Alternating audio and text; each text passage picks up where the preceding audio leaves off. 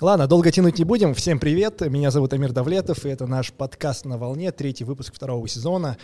И для того, чтобы в нас э, не бросались э, женщины э, тряпками в комментариях, мы наконец-таки решили пригласить в нашу студию двух замечательных дам естественной сферы бизнеса. Сегодня у нас в гостях Дильшат и Жулдес, компания FinPark. И вот как тебя лучше представить? У тебя сейчас основное направление — это мастер-майнды, да, я насколько понял? Угу. Консалтинг, мастер-майнды. Больше как а, бизнес-стратег, больше консалтинг.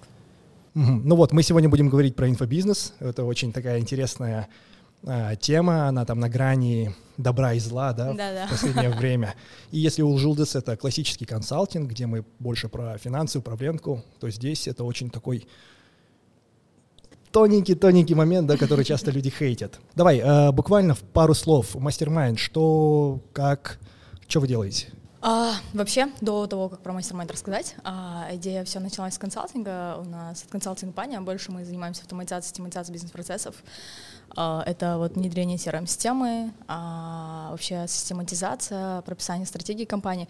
И исходя из этого пришла идея в целом, вообще, почему мастер-майнд начался, это сфера IT. Мы хотим в дальнейшем развивать сферу IT, это создание своей платформы на основе что-то гибридное между GitKurs и Coursera. Но а, банальные типа методы продвижения сейчас особо не работают, условно там таргет и так далее, да, не выстреливают эти продукты. Мы решили это через, делать через uh, мастер-майнды. То есть брать, uh, создавать крутых экспертов-предпринимателей, в дальнейшем те, которые запускают свои курсы, чтобы на основе нашей платформы это делали. Вот суть вообще мастер-майнда — это в дальнейшем развитие вообще платформы как в целом, как сообщество, как, как бренд. Так вот. Но в итоге это все-таки базируется на основе каких-то твердых знаний и обучения классических инструментов э, в бизнесе. Типа, не знаю, маркетинговые воронки, продажи и все прочее. Вы через это обучаете. Угу. А почему все прогревы э, происходят через вот, вот этот формат э, тяги к luxury, к богатству, к а, это больше опыт, наверное. Просто цифры показывают то, что именно такого формата контент больше залетает. И чисто на основе этого мы больше акцент туда делаем. Вот экспертный и luxury контент. Контент ну, набирает больше ход. Да, просто, ну, если вдруг кто не видел это нашумевшее видео, Дельшат — это, да, герой вот этого Э, ролика про или-или. Вот это слово «или» я очень часто использовала, когда я была нищебродом, да. Сейчас в моем мире нет слова «или», есть только «и». Вот когда я последний раз я была в Дубае, я хотела арендовать машину, мне сказали вам «Феррари» или «Ламбо». Я сказала и то, и другое, и сняла две машины. Э, такой очень, с одной стороны, э, болезненный, но очень хайповый был момент, э, и он, э, благодаря, я так понял, этому ролику у тебя просмотров выросло просто в разы, в десятки разы. Подписчики прибавились на 10 тысяч. Просто одно видео э, Reels про Или там прибавил нам 10 тысяч подписчиков, но там есть ну, разные моменты, что и хейт, э, и э, положительная сторона, но хейт я понимаю на основе чего. В целом, просто я понимаю после этого видео, я поняла, все-таки очень сильная у нас проблема с мышлением населения. Потому что в целом вот это просто есть была ошибка, то, что я, наверное, очень грубо прямо донесла, но в целом суть в чем это было видео. Например, если у тебя стоит другой пример, не знаю, закрыть кредит там родителям, либо купить себе то, о чем ты мечтаешь, почему выбирать или когда можешь и то, и то. И, но люди, э, типа, слышат и видят то, что хотят видеть в целом. вот такой вот, вот инсайд. А, вообще, а вообще, насколько качественная аудитория добавилась? Вот мне было интересно. На самом деле хорошая. Да, хорошая. В принципе, из последней аудитории если по цифрам говорят, э, говорить, то 5-7 миллионов поступлений с новой аудиторией. С новой аудиторией. Да, да, да. Получилось еще и продать, монетизировать. Да, да, да. Есть ощущение, что надо заказывать э, разборы такие, вернее, не разборы, а пародии у Зарины для того, чтобы продвигать свой личный бренд? Больше, наверное, нет, чем да. Потому что аудитория не сказал бы, что там качественная аудитория больше прибавилась из-за рекомендаций, которые что, что, что в видео попало но больше там оттуда идет больше хейта и сторонники этого человека, вот так вот. Но тем не менее, это же тоже огромная да, воронка. пиар тоже пиар. Да. Надо попробовать, да, Жулдыз? Да, нужно попробовать. Но если честно, когда у Дильшат это все случилось, я это Дильшат э, хорошо знаю, а особенно я у него на мастер-майнде про участвую. И ее знаю более с технической стороны, да, потому что у нас есть и совместные клиенты, которых мы вместе сопровождаем. И мне нравился ее четкий подход, да, то есть она не подходит как э, стандартный там инфобизнесмен к этому вопросу. Она вот, допустим, если к автоматизации перейти, она говорит, ты сначала с цифрами разберись, а потом нужно разобраться с автоматизировать. Что автоматизировать-то? Да, да, да. И этот подход мне очень сильно откликнулся. И когда это все случилось, я вначале думала, капец, она зашарила, но потом, потом я начала переживать, э, сделала репост, поддержала, и я помню даже мне инвестор мой самый первый, который только поверил в Фимпарк, позвонил и сказал, что типа, куда ты лезешь? Я говорю, ну, так мое сердце, да, велевало. Но, в принципе, ничего такого экстренного не видели, и, в принципе, все нормально было. Мы тоже вчера это обсуждали, как раз все виделись, когда, да? Да, да, да. У Финпарка есть инвестор? Он был. Вначале, получается, ну, я когда открывала фимпарк, я была стандартным офисным планктоном, можно сказать, да, который а, жил от зарплаты к зарплате. И тогда я только там начала открывать для себя мир бизнеса, и мне сказали, протести инвестиции, просто чтобы у тебя был соответствующий опыт. Ты можешь на свои деньги открыть, но... И я тогда подумала, лучше я рискну такими малыми инвестициями, пойму все взаимоотношения, и тогда я продала 30% доли и открыла свою компанию. Сама экспертностью зашла. После полугода я полностью окупила его инвестиции. Он сделал хороший cash-out, я выкупила его долю. А на что деньги пошли? На создание курса. Finpark изначально создавался как э, э, площадка э, по обучению для поступления в компании Большой Четверки. То есть это Deloitte, Ernst Young, PricewaterhouseCoopers и KPMG. А, изначально это образовательная компания. Да, хардкорные финансы прям. Угу. Но так получилось то, что вообще как эта вся идея произошла, то, что я два года преподавала финансовую грамотность бесплатно. И людям, людям было интересно, типа, вот человек там работает в топовой компании мира, и как она в целом финансы ведет. И в, в отношении этого много предпринимателей приходило. И у меня аудитории две были. Те, кто хочет поступить в компанию Большой Четверки, и предприниматели, которые не могли в целом разобраться с прибыльностью своего бизнеса. Так и, э, получается, я поняла свою целевую аудиторию, стартанула именно с Big потому что, наверное, так менее было рискованно для меня на тот момент, потому что для меня это что-то было нечто, да, там бизнес, открыть, что-то такое. Потихоньку росла в этом понимании.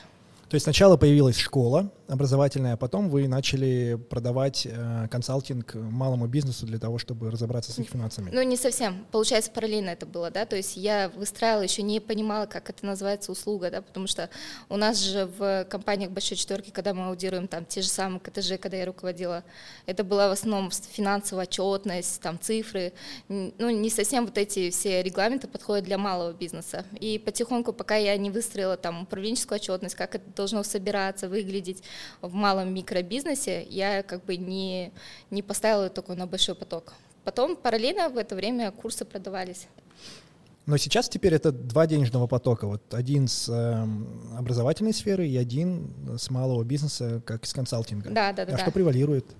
Консалтинг. Консалтинг да, больше приносит, да, да? конечно. Ну и консалтинг — это история про LTV-шку, да, то есть мы постоянно сопровождаем как финдиректор на аутсорсе наших клиентов. Угу. А вот э, в вашем понимании, в чем вообще в целом э, грань между таким традиционным консалтингом, когда это абсолютно нормально воспринимается всеми, и вот этим новомодным инфобизнесом, который на грани хейта? Угу. В целом, а, ну это еще, ну, мне кажется, даже сравнение не стоит. Это разные, в целом ниши, разные направления. Но а почему суть, да, тоже мастер-майнда, почему у нас вот, если у Жилдас было то, что больше, да, по доходности консалтинг, а у нас, наоборот, превысило доход инфопродуктов больше, чем консалтинга. На самом деле изначально было наоборот. Вот, но почему... А что такое инфопродукт? Именно мастер-майнды. Почему я вообще создала? Это как раз замена была отчасти консалтинга, потому что консалтинг разовая услуга. А, человек пришел, ушел, и большая вероятность, что он опять же может вернуться к точке А. Да? А, я заметила, заметила, что там большинство типа не только в инструментах, бизнес-инструментах, но в самом руководителе всегда. Ну, всегда основная проблема. И вот больше я даже в мастер-майнде у нас это 80-90% это предприниматели или эксперты. Вот их брать и качать именно по бизнесу э, и направлять, чтобы в эти сферы больше развивались. Вот. Ну, э, инфопродукт, почему все этот хейт пошел? Э, сейчас рынок огромно растет. Мы недавно вот анализ сделали, мастер-майнд провод Жилус была. Э, рынок, он будет расти. Э, если не ошибаюсь, э, инфопродуктов, инфопродуктов. онлайн-образование, с половиной то ли триллиона долларов, если не ошибаюсь, вот, э, в мире вот так вот сейчас превышает. Вот, и будет расти, но почему какой-то такой хейт пошел, да, вот в свое время как сетевой маркетинг. На самом деле сетевой маркетинг это тоже крутой бизнес, но пришли маркетологи чисто в, интерес, в интересах, да, нет особо веры в продукта, и тупо продавать ради продажи, да, и из-за вот этого навязывания и так далее у людей пошел такой хейт, да, там уже к продажам, целым сетевикам. Вот здесь то же самое сейчас в, инфо, в сфере инфобизнеса очень-очень много инфо-цыган. Ну, в целом, инфо-цыган, что это означает? Человек, который продает услугу, а, где у него нет результата. Например, ты учишь там танцам, будучи там никогда не занимался там танцами, да, там, или ты там условно там предприниматель, или там ты финансист и учишь, учишь там, я не знаю, а, вообще в другой сфере. И, или там прошел один курс и начинаешь это а, Ну, то есть свой опыт решает. Опыт решает здесь. Больше бэкграунд. Вот. А твердые результаты на Ну, с другой обучать. стороны, это же ну, насколько корректно так сравнивать? Взять, например... Не Жексен Васильевич? Да, Жексен Васильевич, Жексен. точно, да-да-да. Он класс. Вот, а, он классный, про него очень много говорят, он а, популярный, но при этом вот это тот кейс, который вроде как свой бизнес не построил, но тем не менее у него хорошая насмотренность на основе других бизнесов, а, и он, тем не менее, ну, вроде как хороший бизнес-тренер, да, его не хейтят. А больше у него просто, во-первых, он, мне кажется, у него даже больше канал трафика идет по сарфанке. В первую очередь, у него в любом случае, я думаю, я точно не знаю, честно говоря, до старта обучения я такой думаю, что у него были кейсы типа твердый кейс, а мы тоже на основе кейсов потом запустили, да. Ну, взял там, как бизнес-тренер, да, он зашел, вырастил возможные мои там прогнозы. В нашем случае это было именно так. Сначала там консалтинг-компания, с которой мы работали, и потом я вижу, что у всех одинаковая проблема. Мало среднего бизнеса, плюс-минус схожие проблемы. Я такая, давай-ка лучше это приучу в обучение. А, смотря какие сферы онлайн, типа, смотря ниши, типа, там, ниша образования, одна там проблема, ниша медицина, что в медицине всегда хромает, но по моему опыту, может быть, ты согласишься, это оцифровка. Вот большая там проблема. Мне кажется, это проблема во всех Ну, во всех бизнесах, но именно когда клиники к нам обращаются, это вот, блин, это там чуть на бумажке да. это делает, и это, это больно смотреть. Uh-huh. Вот, и в сфере образования это тоже там свои нюансы есть, что сейчас на самом деле ключевое, я говорю, конкурентное преимущество это личный бренд, но многие предприниматели, которые в сфере образования, не хотят идти в личный бренд. Вот, слушай, Дишат, мне всегда было интересно, как ты вообще решила мастер-майнд запустить? Вот как это у тебя пришло? Вот вообще я по жизни придерживаюсь такой стратегии. Я никогда не создаю а, что-то новое, да, я просто создаю то, что просит. Типа вот сижу, у меня такая деша, давай обучение, давай обучение. Мои же клиенты в консалтинге то же самое, давай обучение. Я такая, о, прикольно, давайте, что вы хотите? Наставничество, ладно, го. Пришли, первый там поток. А, что в твоем понимании мастер-майнд? Я так понимаю, что у нас разные мастер-майнды да. немножко по формату. Да. А по формату в целом мастер это же разборы, да? Да. А, вот так вот. Мы это чуть-чуть а, по другого формата сделали. Это два месяца идет обучение, обучение по бизнесу, начиная с мышления, потому что, блин, я говорю, какие бы инструменты я вам не давала, здесь и здесь за такие, результаты у вас по-любому не будет. Потом уже бизнес, да, инструмент, там, начиная там от цифровки, финансы, менеджмент, стратегический менеджмент, и потом поэтому прогоняем, и каждую неделю еще разборы участников. И после двухмесячного обучения, когда человек эту базу проходит, и в течение месяца, это годовой продукт, в течение месяца, раз в месяц мы собираемся, делаем разборы, выбирая одного участника. Так вот. Это курс плюс мастер-майнд вместе. Да. Мне кажется, ключевая разница это, наверное, наличие соотношения полов. У вас чисто мужская. На, нас немножко нормально. Нет, у нас нет никаких претензий к эм, там, половому гендерному различию, да, просто так получилось. Я не знаю почему. Э, никто и не просился. Вот, Нет, это просто хороший, это такой момент, э, который нужно, мне кажется, затронуть, потому что вот у меня, да, как у девушки, да, у которой есть бизнес, и зачастую вот почему все люди участвуют на мастер-майндах, и почему, допустим, я в Дешат пошла, потому что не хватает вот этого, знаете, общения, да, когда ты быстро масштабируешься, и тебе нужно обмен опытом, и такая смотрела, так, кто у нас есть, и все клиенты почти с вашего мастер-майнда, я такая, так, ну, кажется, там одни мужчины, у них, кажется, кажется, определенные требования. Поэтому это хорошо, что мы затронули этот момент, что типа, go, девушки, можете тоже записываться, все там открыто, все чисто. Нет, абсолютно да, нет э, каких-то проблем по гендерному признаку. Более того, у нас же мастер-майнд, он совершенно не коммерческий, это просто случайно образованная комьюнити друзей, которые на регулярной основе начали встречаться, давать друг другу обратную связь, и из этого мы увидели какую-то ценность, и, в общем-то, э, пошло-поехало. Сейчас мы вводим э, членские взносы, но они буквально как аттикаторы, да? Да, Потому это что правильно. если давать возможность это всем, правильно. то хотят все. Угу. Только из-за этого. А, а почему женщин мало? Ну, наверное, в принципе, женщин-предпринимателей меньше, наверное, да. Во-вторых, может быть, они не так одиноки, как мужчины. Просто основная задача избавиться от предпринимательского одиночества. Может быть, поэтому? Иногда, мне кажется, тоже ниша тоже влияет, потому что вот меня пригласили 29, 30, 31 я буду на конференции, крипто IT конференции, там буду выступать. Меня там пригласили, я говорю, окей, да, давайте там все спонсировать и так далее. На какую тему? Говорю, Дешат, говорит, неважно. Приходите и выступите. Я говорю, почему? Потому что у нас нет девушек, там все пацаны. Я говорю, а, там, ну, нам просто нравится ваша энергетика. Мы хотим, чтобы хотя бы одна девушка была спикером. Я говорю, тема не важна, говорит, без разницы, главное, чтобы ты была. Я говорю, ну все, окей, хорошо. И вот в сфере то же самое я заметила, в крипте, там, IT очень мало количества в целом женщин. Я думаю, нам это было бы даже полезно, потому что иногда мы же разбираем не только бизнесовые случаи, да, есть вот какие-то моменты просто из жизни. Там недавно кто-то поднял э, тему э, сочетания бизнес-результатов и отношений в семье, да, и вот нам было полезно бы услышать тоже отношения э, со стороны женщины, потому что, в принципе, наверное, э, там, с другой точки зрения, Просто ты даже сейчас, смотри, затронул эту тему, ты говоришь, ну, ваше мнение тоже как бы полезно, ну, там, кроме бизнеса, мы же другое тоже обсуждаем. Типа, девушки не могут про бизнес ничего прокомментировать. Феминизм. Нет, честно, как бы, знаете, вот даже э, я же работала в компании Большой Четверки, у нас есть определенные там требования, мы сдавали ИСЕЙ, да, то есть это 13 экзаменов, и там один из экзаменов был SBL, называется, стратегический бизнес-лидерство. Э, и там одно из требований для совета директоров, то, чтобы борт, да, то есть совет директоров, он был э, разносторонним, да, то есть это обязательно наличие и девушек, и мужчин, и там разных профессий, ну, то есть про это, да. Не, просто я э, объяснить давайте, да, чтобы там уже не было хейта. Я считаю, что в бизнесе они советы все универсальные, то есть они не зависят от пола и так далее, да, бизнес. Да, я по-доброму, просто чтобы если вдруг кто-то скажет, что мы это имели в виду. Да, так без проблем, если там у вас есть... У нас самые главные критерии — это, во-первых, чтобы человек был полезен э, нашему комьюнити, да.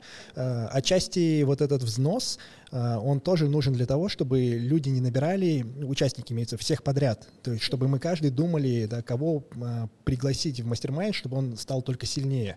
То есть тут важна, наверное, э, концентрация сильных людей, да, вот именно концентрация, не количество, а концентрация, чтобы э, мастер-майнд, может быть, по участнику, по участникам не рос, э, но люди внутри росли.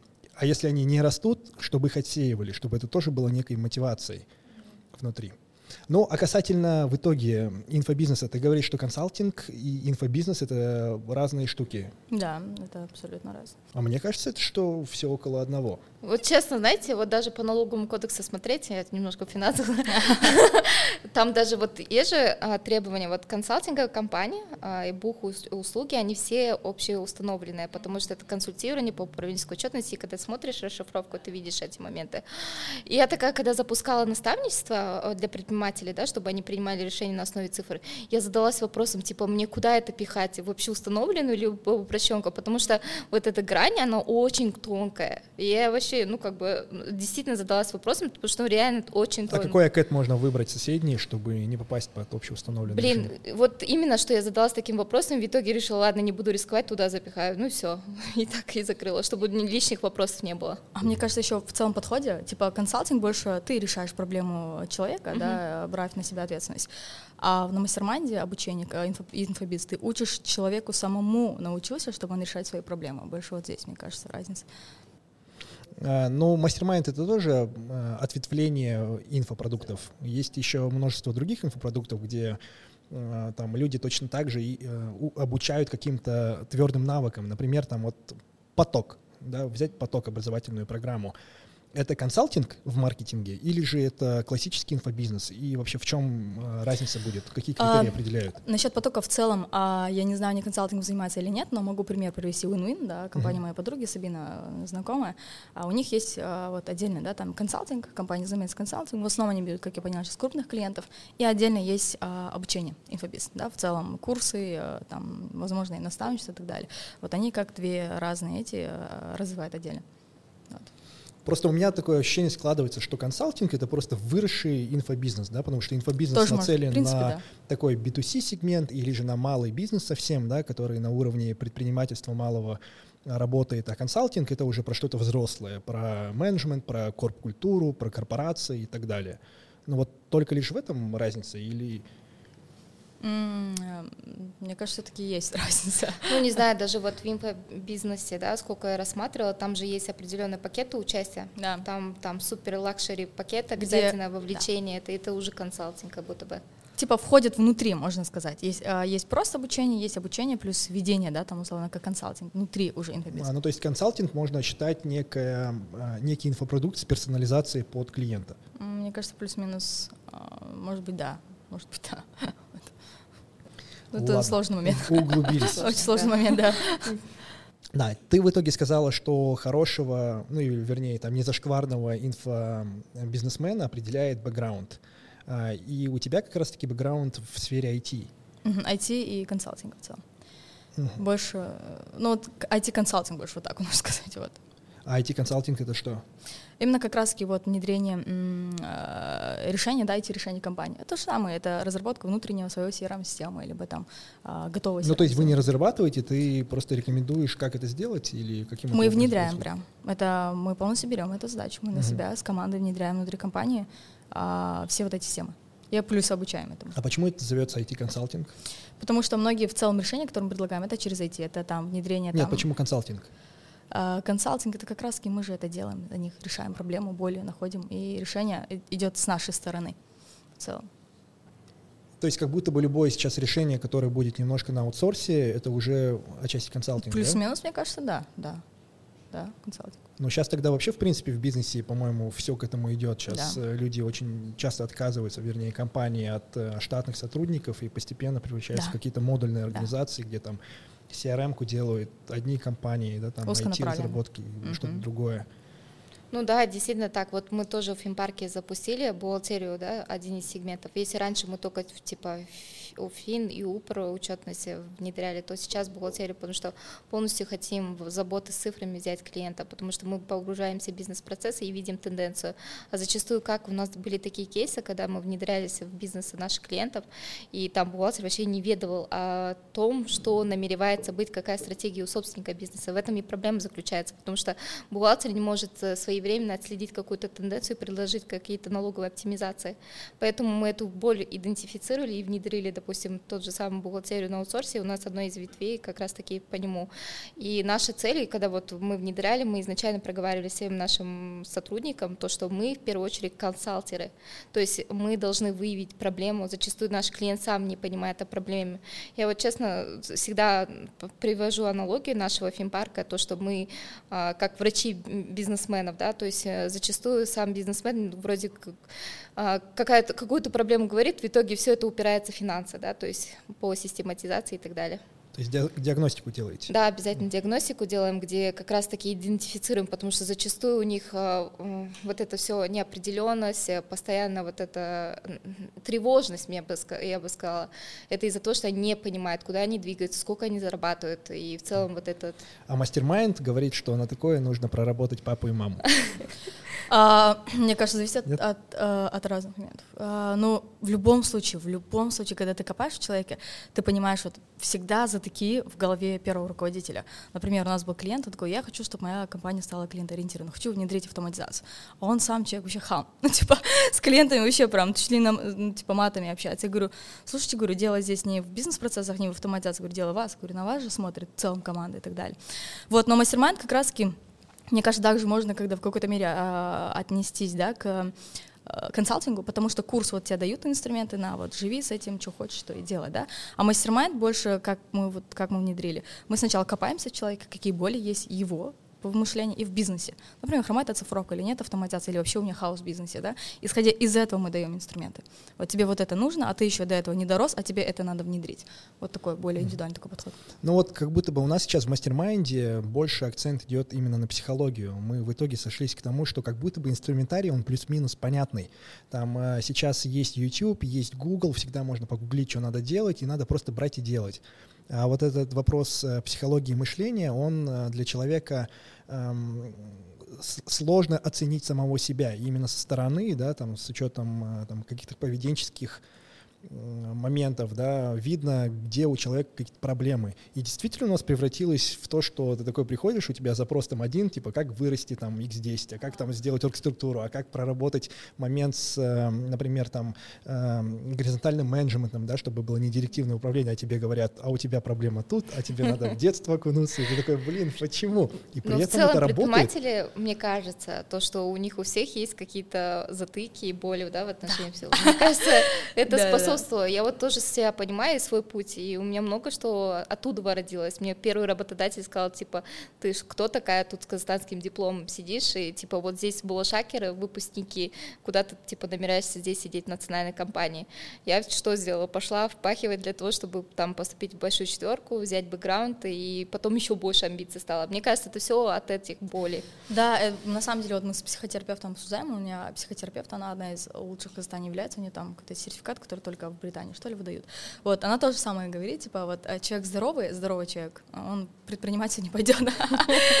Предприниматель в большинстве случаев это травмированные люди. Ну, типа, травмированные люди, у кого-то эго, у кого-то другие моменты, там, доказать кому-то что-то и так далее.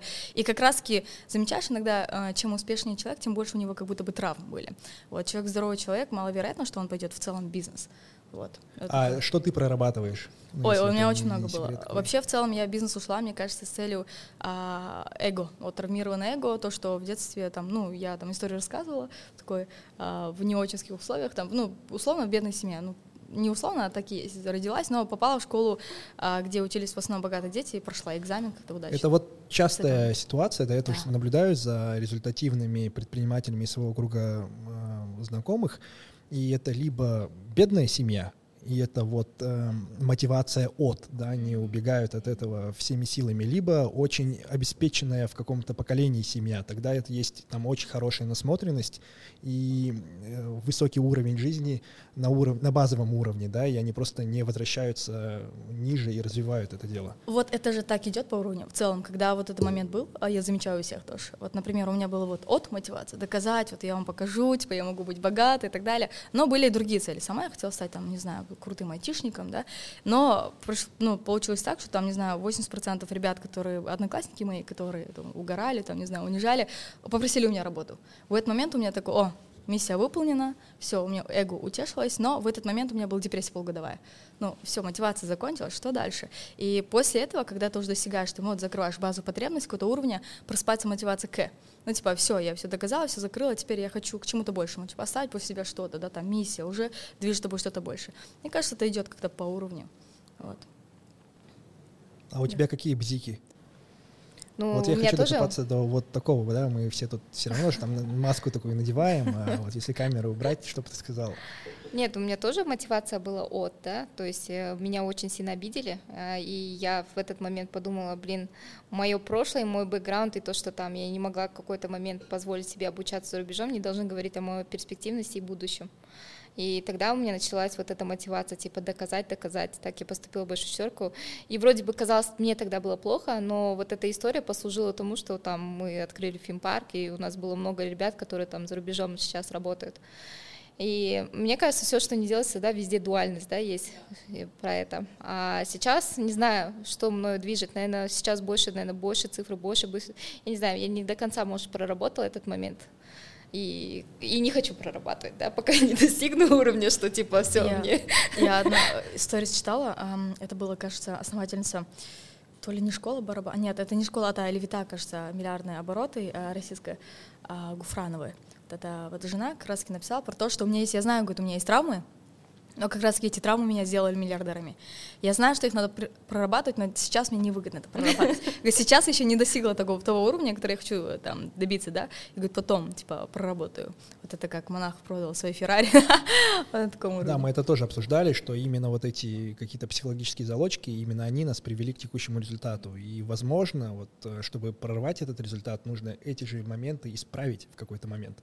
Но у меня проблема в том, что я не могу их диагностировать в себе и определить, как будто бы э, куча есть гипотез, что во мне не так, но в целом вроде как я нормальный, да? У меня. Ну, вот мы сейчас пытаемся этот момент понять. У меня там иногда такая раз гипотеза, у меня такие, у тебя есть какие-то телесные блоки, ты ни с кем не обнимаешься. И все, заставляют со всеми подряд здороваться и обниматься. Ну, есть Это такое. в рамках mastermind а? В рамках ну, mastermind а? Ну, отчасти. Ну, и даже не только mastermind а, да. Мы сидели как-то просто, у нас же иногда бывают встречи такие неофициального характера, мы просто собираемся. Вот в чем огромный плюс вот этого mastermind комьюнити? В том, что ты никогда не остаешься один. Ты такой, вот у тебя есть, эм, ну, не знаю, легкой апатии, ты такой, блин, ребят, пойдемте там э, кальян покурим, пиво попьем, да, там пообедаем, неважно. И кто-нибудь всегда подтягивается. И да, и это такой живой разговор. И причем мы мы же как будто в mastermind е перед друг другом оголяемся, да, это же как такое комьюнити с, как перед психологом, только их много. И поэтому отношения, да, переходят на такой новый уровень.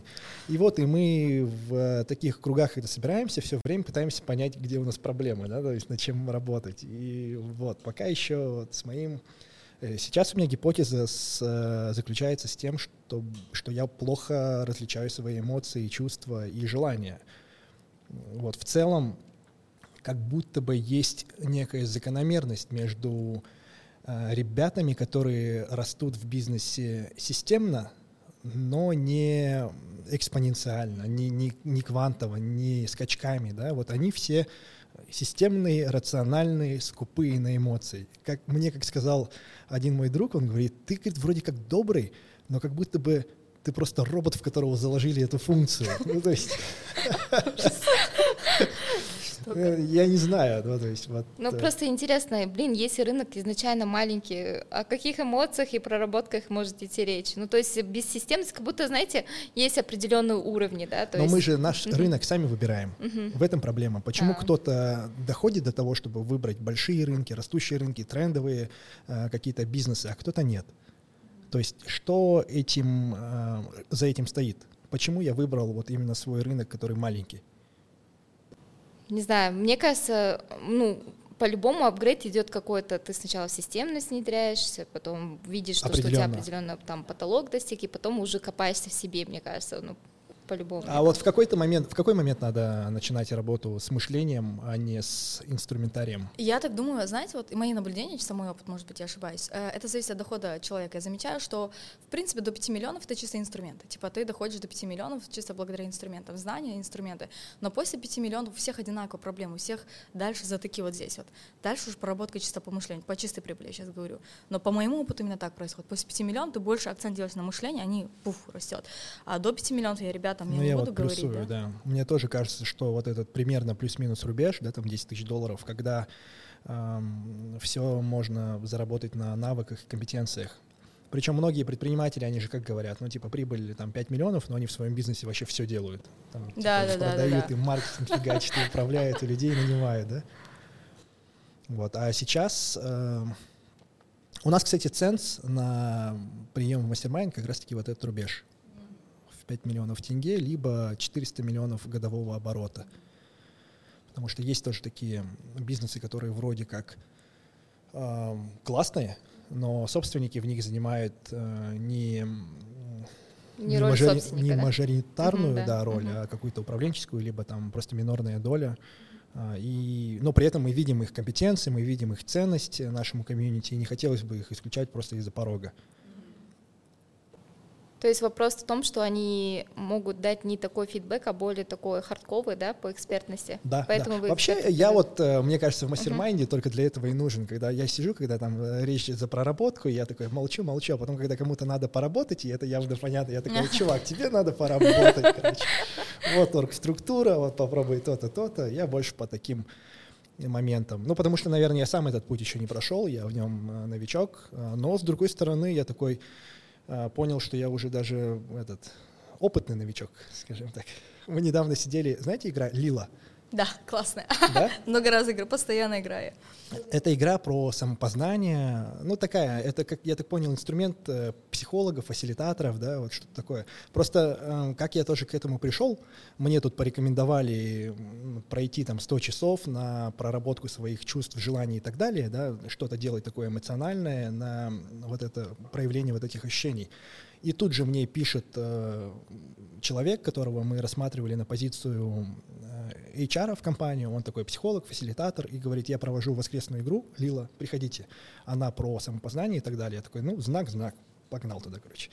И мы сидели, общались, и я понял, что мы с ним познакомились где-то год назад, а год назад у меня только начался вот этот путь э, вот этой эзотерики всей. И тут мы теперь уже как по-свойски там, а ты кто по human дизайну, а по сексуалити кто, а там А ты кто по human Я проектор, э, Серьезно? генетик-исследователь. да. А, Он говорит, я тоже проектор. Мы такие, приятно познакомиться. Прикольно. Потом, короче, Я мы разговариваем. да? Да. Просто я, когда говорю про human design, я всегда думаю про отношения в рамках бизнеса, да, как проектор с генератором, да, там. А он же, он обычный человек, он не предприниматель, и он рассматривает все виды отношений, в том числе и отношения между полами.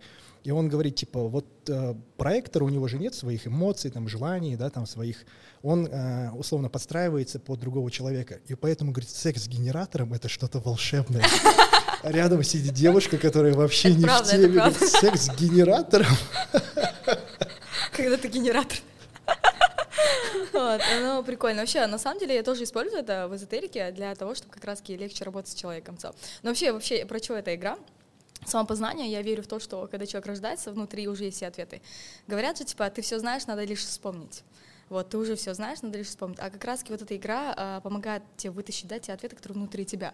И это общение когда с пространством, внутри тебя эти ответы есть, но обычной ситуации ты не можешь это вытащить из-за твоих каких-то установок, убеждений, страхов, но в этой игре как будто бы они идут а, как бы знаки со стороны, но в целом на самом деле это то, что у тебя внутри. Это А ты училась на IT прям? классно. А, я поступила на первый курс КСГУ на IT, потом я бросила после первого курса в универ. А ты на финансы? То есть прям профильные эти, Ну, да? учет и аудит. Мгм.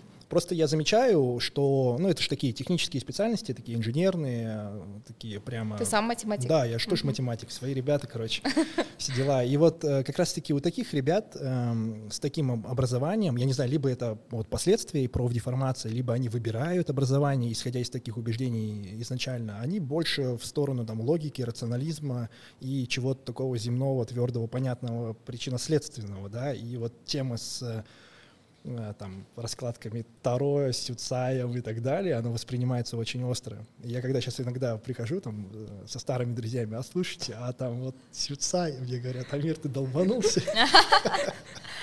И прикольно, что наоборот, типа, я замечаю, что люди, которые с доходом, именно в плане дохода растут, они более склонны к этому, они больше верят в это, ну, как-то уже либо нейтрально относятся, либо как-то положительно. Мы вот недавно с Азатом, когда были, в Алматы Азат Касымгалиев, Ромео, а, на эту тему общались, и в целом про чакрологию, нумерологию, свицай, это такие вещи, а в целом сейчас кто-то нормально относится, кто-то негативно, но, возможно, гипотеза может быть так, что через 50 лет люди скажут, как они раньше без этого жили. Ну, типа, как они себя познавали, да? Возможно. Да, да. По Ну, мне хотя это- это же дав- давно уже существовало. да, да, нет, но Катя? у нас это, мне кажется, только-только идет вот такой прям тренд. Я так думаю, просто я, вот мой принцип, да, какой принцип придерживаюсь, я верю в то, что мне выгодно верить. Типа, вот если мне говорят, у тебя код миллиардера, я говорю, сто процентов так, потому что каждый получает по вере, да, вот, вот так вот. И это прикольно. Я просто пока еще до конца понимаю, что не верю, э, но, во-первых, я понимаю, что это как э, некие гипотезы, которые надо, во-первых, как минимум проверить, а во-вторых, эм, я что заметил, что люди, которые к этому открыты, они открыты ко всему. И именно вот этот навык быть открытым, быть в позиции ученика, уметь эм, принимать, э, он является решающим, наверное. Может быть, и не сама эзотерика, а то, что они к этому нормально относятся, и они не скептично настроены. Вообще, я, блин, замечаю, некоторые есть прям фанатеют жесть, заходят, вот там живут с там живут human дизайном. Не особо, на самом деле, непонятно мне, типа, логика этих людей.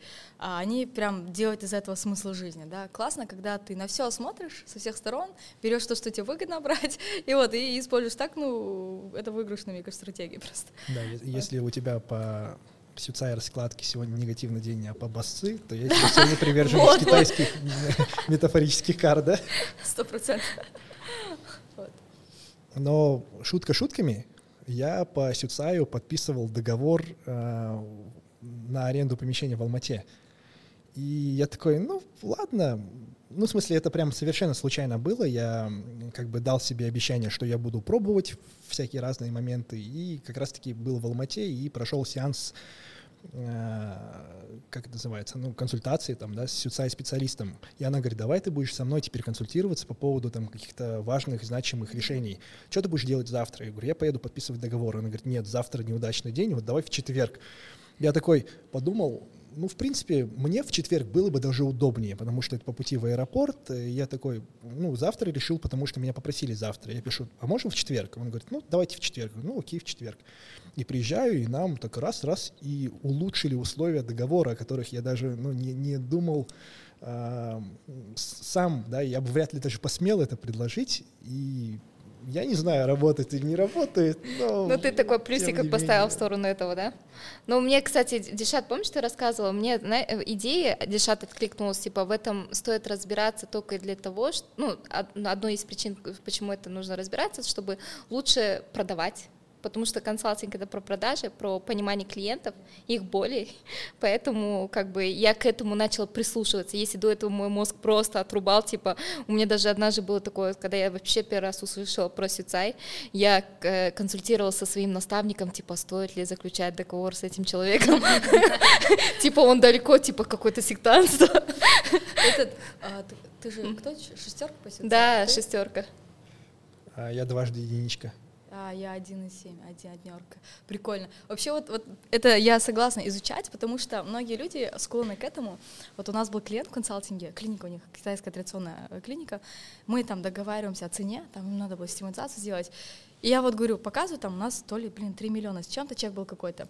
И заключаем договор. Они говорят, слушай, Дильшат, ну эта цена не пойдет. Я говорю, почему? Потому что когда их суммируешь, получается дева- девятка. Девятка — это война, это конец и так далее. Я сижу, я понятия не имею, что такое сюцай. Я говорю, давайте я отлучусь, выхожу в уборную, э, начинаю искать сюцай. Я вижу, что шестерка — это там число, число удачи, да, там везения, там успеха, типа такое. Я прихожу, меняю цифру, чтобы общая суммарно была типа шестерка. Я говорю, Тогда давайте слушайте, 6 миллионов, да? Ну, хорошо. я поменяла цену, и я говорю, вот шестерка, вот их инструмент против них использовать. Я говорю, вот общая, вот классная шестерка, успех, удача. Они такие, все, давайте. И всё. Ну и Прикольно. действительно это же понимание клиентов, да, Да. как он объясняет какие-то моменты. Да, вот, да. допустим, если сейчас ко мне кто-то приходит, а я говорю, я тебе выгодно в бизнесе, я привлекаю инвестиции, потому что я шестерка и шестерка, то есть это Да, да, да. вот как раз таки. Поэтому Ну, на этой ноте давайте вернемся к твердому. Но я, кстати, понял теперь, почему ты мне сказала тогда, ты же сможешь э, как сказать, при- стать причиной успеха других малых предпринимателей. Я такой, как в душу залезла. Нет, мне, кстати, реально откликнулась такая идея. У меня была гипотеза насчет Амира, потому что Амир — это такой пример того человека, кто из бизнеса пришел к финансам и полюбил их, да, как не, ну, не такой человек, как Амир, да, проговорит э, про важность финучета, учета в компании. И я думала, что эта гипотеза должна сработать, да, в этом плане, потому что мы же все равно больше как э, финансисты, да, то есть мы изначально пришли к этому, даже я, да, в том же самом финпарке, хоть сейчас я как бизнесмен прокачиваюсь, но я пришла это же с техническими такими складом. И чтобы лучше понять клиентов и лучше объяснить какие-то моменты, я думала, вот в отношении этого проговорить и получить фидбэк. Мы даже Мира приглашали на наши стратегические сессии с командой, да, когда мы там обкатывали то, как мы будем презентовать клиенту, чтобы ему было кайфово, да, с нами работать. Но каждый раз улучшаем какие-то моменты в продукте. Вот, поэтому и я его немножко насчет этого зацепила, потому что мы что-то проговаривали, я такая, «Хм, так, окей. Не, мне это действительно интересно, но вот случился такой момент, который немножко сомнения посеял. Как раз-таки вот очень долго речь шла вокруг там управленческого учета, навыков там в менеджменте, управления через цифры и так далее. И мне вот все окружение говорит, ты же от этого кайфуешь. Ну, сделай, ну, монетизируй этот навык. Ты можешь про это часами говорить. Я такой, ну, хорошо. В итоге я сделал без прогрева, без ничего. Я такой, это хрен с ним, давайте, типа, ребят, я хочу запустить вот свой первый там интенсив. э, Цена будет 150 тысяч для там горячих первых желающих, там 20% скидки, давайте, я не знаю даже, что будет. И раз, раз, ребята накидали деньги, я такой, ну нифига себе, я такой, ну классно. Теперь э, я же все равно ответственный человек, я думаю, надо обкатать программу. Мы вот ходили, желтый консультировались, она помогала там со слайд-шоу и так далее, э, с презентацией. Потом я такой, этого мало, я пойду еще соберу мастер-майнд тусовку всю и для них проведу. И вот я собрал 20 человек, э, ребят с мастер-майнда, и выступил перед ними, и был такой прилив силы и энергии, я настолько кайфанул, и я прям не ожидал. И теперь приходит, э, ну, собственно, день моего платного интенсива, мы там садимся, разбираем целый день, все проходит хорошо, классная обратная связь, причем э, есть, ну, прецеденты на то, что это был обмен с явным превышением, они такие, мы не только получили навыки там, в выстраивании управленческого учета, но еще и какие-то инсайты по мышлению и так далее, но меня так раздавило, настолько было упадническое настроение, я не могу понять, почему. И вот что-то такое ощущение, что я не хочу это повторять даже. Хотя вроде фидбэк э, отличный. Кто-то даже после этого посмотрел такой на свой бизнес с другой стороны и говорит, нахрен надо, пошел продал бизнес. Я такой, ну ты доволен? Он говорит, ну типа да. Э, многие выходят с минусами, я хотя бы продал. Не знаю, а, вот мы же были на твоем этом, может быть, э, наверное, категория, кто там участвовал, да, там мастер-майнд, это все равно ближе твой круг, ты их лучше понимаешь, и, соответственно, да, контент залетел, потому что ты знал, что говорить, да, в отношении этого. А те люди, которые были у тебя уже во второй день, это больше не про такой категории, да, когда уже у них вот этот затык прошел, да, и они уже смотрят как собственник бизнеса. Многие из них ремесленники, то есть вот этот, а, а, ты им уже очень далеко, да, объяснил, исходя из этого. Ну, возможно, мне так кажется, и это, и действительно финансы, это такая, да, когда ты должен уровень по уровню, да, объяснять, поэтому ты не можешь это перепрыгнуть моменты. И зачастую вроде бы и они как-то э, кайфу, должны кайфануть да, от этого материала, должно быть понятно. И из-за того, что у всех разное понимание, ты не можешь построиться и как-то вот, не знаю, забавляется тут весь азарт. Может быть надо было дороже тогда ценник ставить. Вот я тоже так думаю, потому что реально такие есть, условно. Но реально, даже если по доходам смотреть, по доходному уровню люди все-таки разное мышление. Вот я замечаю, что некоторые ошибки, какие эксперты запускают, вот очень крутые эксперты, вот а, условно офигенный финансист с большим бэкграундом, запускают курс, но там очень много, слишком много пользы. Вот, кстати, по аналитике, как раз-таки мы протестили, когда слишком много пользы, это отталкивает человека, потому что муторно, человек не понимает, он даже не применит это в жизни. Понимаешь, там э, ты делишь, я говорю, вот да, крутой, но люди еще не готовы к этому, давайте только часть отдадим, внедрят, сделать какие-то результаты, потом какие-то моменты. Это, это иногда ну, как-то отталкивает людей. Возможно, любой другой ценник поставить, либо ценность, возможно, То есть слишком снизить. плотная концентрация информации, она тоже отталкивает. Может быть, поэтому многих инфобизнесменов хейтят, потому что они понимают это и делают материал простой, э, для обычных людей, да, или для э, ну, таких не, не, не сильно скилловых экспертов. И реальные эксперты потом оценивают их как там пустословов, которые да. ничего не дают. Нет, ну это действительно так. Вот, допустим, даже я вот скажу на своем курсе финансист на фрилансе, а, у меня первый самый модуль, он начинается с психологических аспектов. А, и многие финансисты, когда только приобретают курсы, они, короче, типа, э, что это такое, да, типа, я тут финмодель как бы собирался сделать. А я именно специально... А, например, это что? Ну, я специально... Типа, деньги — это не зло. Не-не-не. В том плане то, что как ты должен себя позиционировать, потому что когда ты уже работаешь, будучи финансистом на фрилансе, ты должен сам прокачаться, ты должен себя позиционировать как уже близок, близко к бизнесу, да, то есть ты не должен мыслить с категориями, типа, вот э, идешь к своему клиенту и говоришь, я отработал с 9 до 6, выплачивай мне зарплату, тут уже э, ты клиентам даешь конкретный результат, увеличение прибыли. Естественно, я своих э, студентов стараюсь, учеников, кто вот проходит вот это переосмыслить, да, потому что, допустим, я работала, да, в такой иностранной компании, крупной и так далее, но мое мышление на тот момент, да, оно базировалось там с работы до 9 до 6, вот я сдел, делаю работу, но не сделала, да, допустим, на результат должен быть фокус. И вот эти моменты я обязательно проговариваю в своем курсе, потому что а, без этого у тебя не будет постоянной LTV в рамках твоего клиента. И зачастую те люди, которые вот приходят э, там, я ставлю его специально первым модулем для того, чтобы они поняли, поняли, что их ожидает. Я не буду давать сразу то, что они любят, то, что, в чем они кайфуют такие, да, чтобы потом завтра они обожглись, да, на этом виде, насколько они готовы. И когда вот, допустим, люди просят возврат на этом моменте, я вообще без проблем сто процентов возвращаю. Я понимаю, что человек еще не готов к этому моменту, и из-за этого я обязательно прорабатываю. То есть он не готов, но не перерос. Не, а ну, бывает такое, что бывает перерос. она говорит такую, ну, А, нет, истину. перерос имеешь в виду? Нет, не в таком контексте, что типа Э, именно что по техническим навыкам ты имеешь в виду? Ну, в целом, по опыту, по мышлению или так далее. Ну, то есть, э, например, мне это понятно, да? Ну, ты себе это, ты, вот, у тебя вот, бизнес. Вот. И я говорю, а если, ну, есть ли такие э, финансисты, ученики, которые говорят, типа, что она такие тривиальные вещи рассказывает? Нет, нет, потому что в основном, наверное, аудитория такая ко мне приходит, которые вот работали с 9 до 6 хотят что-то больше, да, и говорят же, допустим, те же самые бухгалтера. Я очень сильно люблю бухгалтеров, по сути дела, они могут гораздо больше, чем они вообще делают по факту. Это же такая механическая работа. И у них на определенном уровне возникает, типа, желание, «А, блин, я же могу что-то больше, чем просто разносить какую-то механическую работу. И зачастую у них вот поэтому они идут на финансиста на фрилансе для того, чтобы вот что-то действительно показывать, да, и зачастую вот люди, наверное, им откликается то, что мы делаем вот в финпарке, там увеличили прибыль, разморозили деньги, и ради этого они идут и думают, блин, так классно, я хочу тоже помогать бизнесу. И вот с такой позиции мы и делаем там первый модуль. Я так думаю, если бы, например, человек э, думает, что перерос первый модуль, то какого фига ты приходишь на такой курс, да? Ты бы уже давно зарабатывал бы гораздо кратно больше, если ты это реально проработал. Вот, а как попасть в нужную целевую аудиторию? А, мне кажется, это в первую очередь в любом случае а, ну, донесение ценности, во-вторых, это прайс.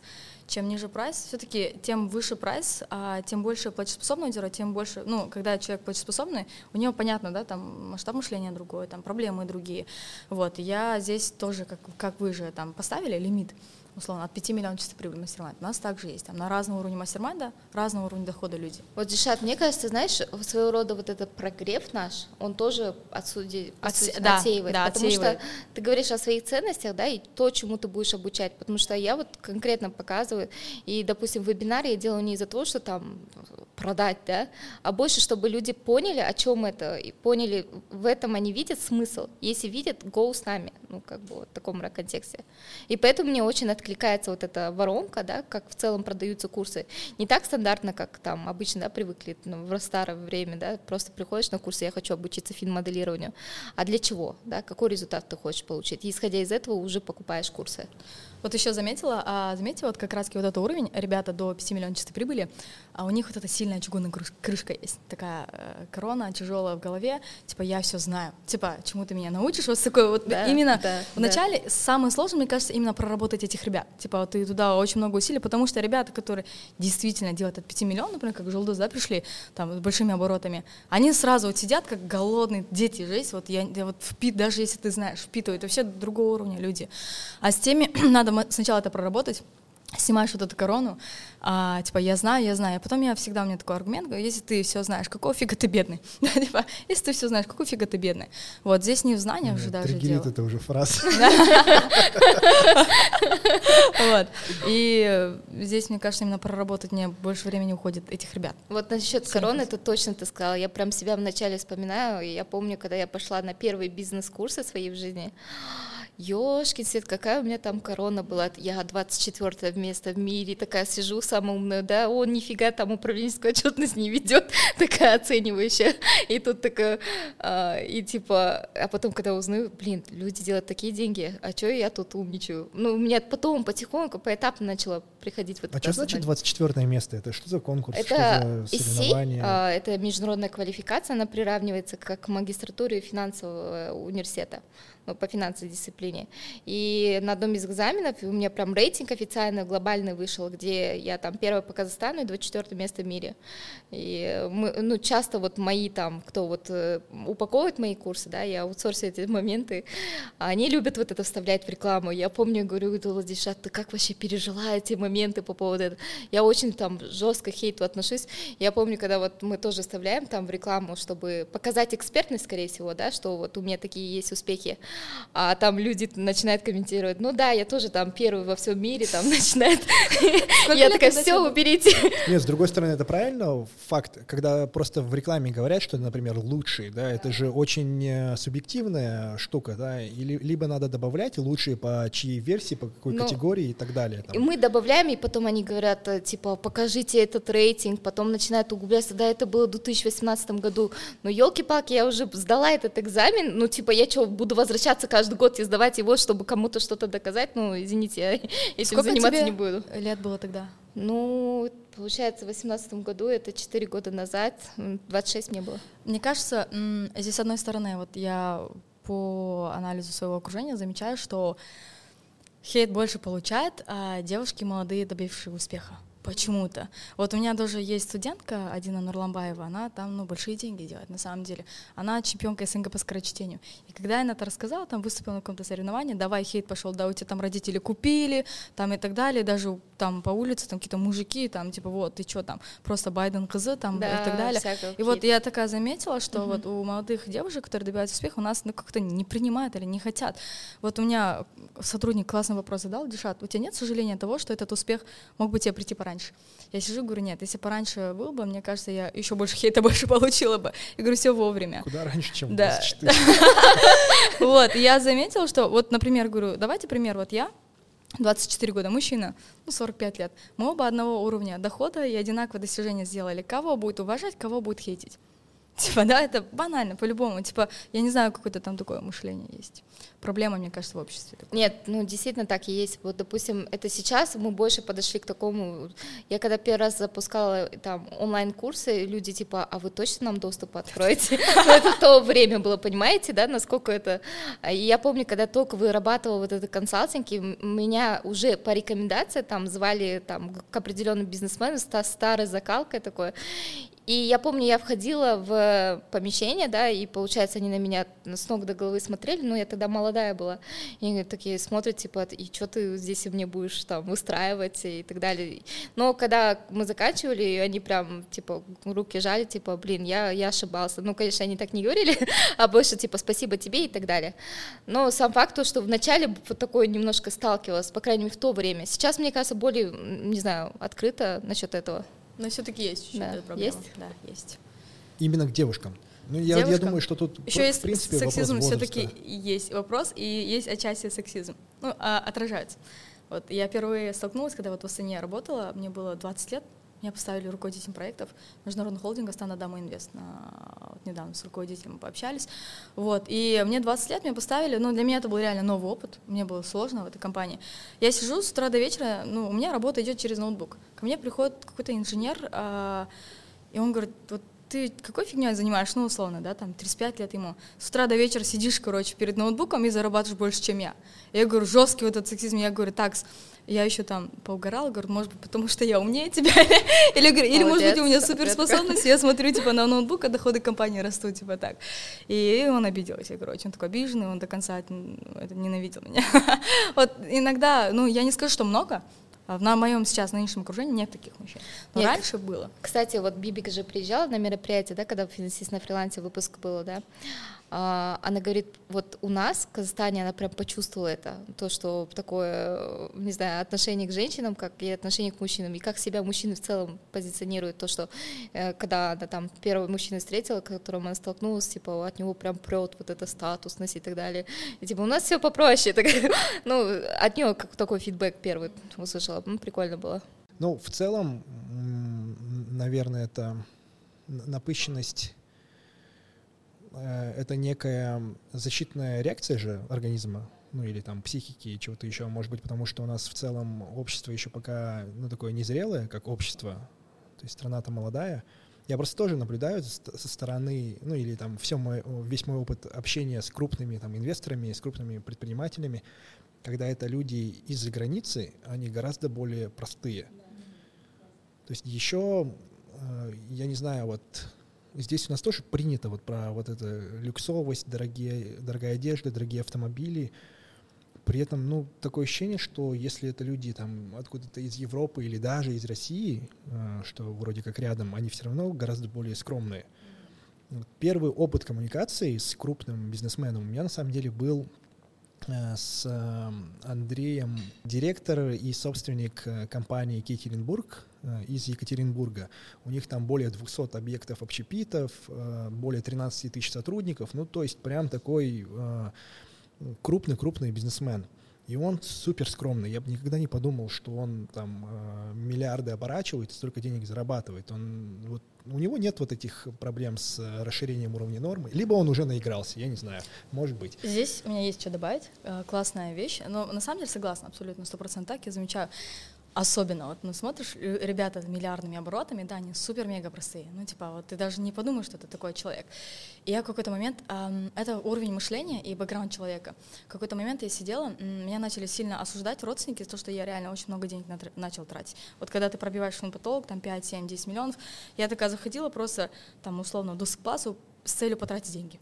Типа, я не знаю, вот, вот такой, бывает же ребенок, ты загнал, типа, вот, там, магазин игрушек, давай, все, хочу и так далее. Я потом, когда с психологом, наставником это прорабатывала, я поняла, в принципе, у меня бэкграунд, он такой, я никогда не видел богатства. Видишь, типа, ты человек, который никогда не видел богатства, ты видишь, как ребенок хочет то, то, то, то, то, я говорю, может быть, реально, как этот на казахском говорит, кутерал макета, типа, человек не справляется с этими деньгами. И так меня начали родственники осуждать. Я подхожу к наставникам, человек это с миллиардными тоже оборотами, он э, очень такой э, духовно развитый человек, э, в США живет. И он такой мне говорит, Дишат, говорит, это м, один из уровней богатства, когда ты из бедности идешь. И я говорю, что мне делать, как выйти из этой ситуации? Как можно больше э, себе позволять. Я говорю, почему? Потому что так ты быстрее, ты, у тебя, ты не можешь с этого уровня на следующий уровень перейти. Условно, когда ты читаешь историю Марулана Сисимбаева, тоже он же рассказывает, там, я скупал яхту, я скупал то, то, я даже не знаю, просто так стоял, и никто, типа, ну, не катался на них, да, и здесь такой уровень, типа, ты должен перерасти, вот, насытиться, и в один момент он мне говорит, ты скажешь, все, я устала, Типа я устала, а теперь там, это когда там, ну, есть же говорят, сначала стать отвратительно богатым, потом всем говорить, что главное не деньги, ребят. Вот, и ты переходишь, я знаю, что этот этап я прохожу, я еще не прошла этот этап. Я знаю, чувствую, что в один день я скажу, ребят, все, типа, мне неинтересно, это все, я пришла к такому уровню, и уже ценности другие. Вот, но ты пока не пройдя этот уровень, ты не можешь перепрыгнуть там на уровне выше. Вот, вот это для меня такой классный инсайт. Ну, как туристы и шведский стол, да? типа того. Тогда на этой ноте закругляемся. Сегодня с нами были две замечательные дамы из э, бизнеса, да, из инфобизнеса или консалтинга, называйте это как хотите. Вы можете также в комментариях оставить свое мнение, чем отличается консалтинг и инфобизнес, и как сделать инфобизнес так, чтобы тебя не хейтили. Э, давайте создадим активность, еще там подписывайтесь, ставьте колокольчики, копируйте ссылку, размещайте ее в сторис. Короче, давайте что-нибудь сделаем, чтобы наши подкасты смотрели уже. Зарина, пожалуйста, сними на этот выпуск пародию на полтора часа. Пусть мы тоже наберем 600 э, тысяч просмотров. Вот, спасибо большое, было очень интересно. Э, всегда интересно на самом деле, и я люблю подкасты.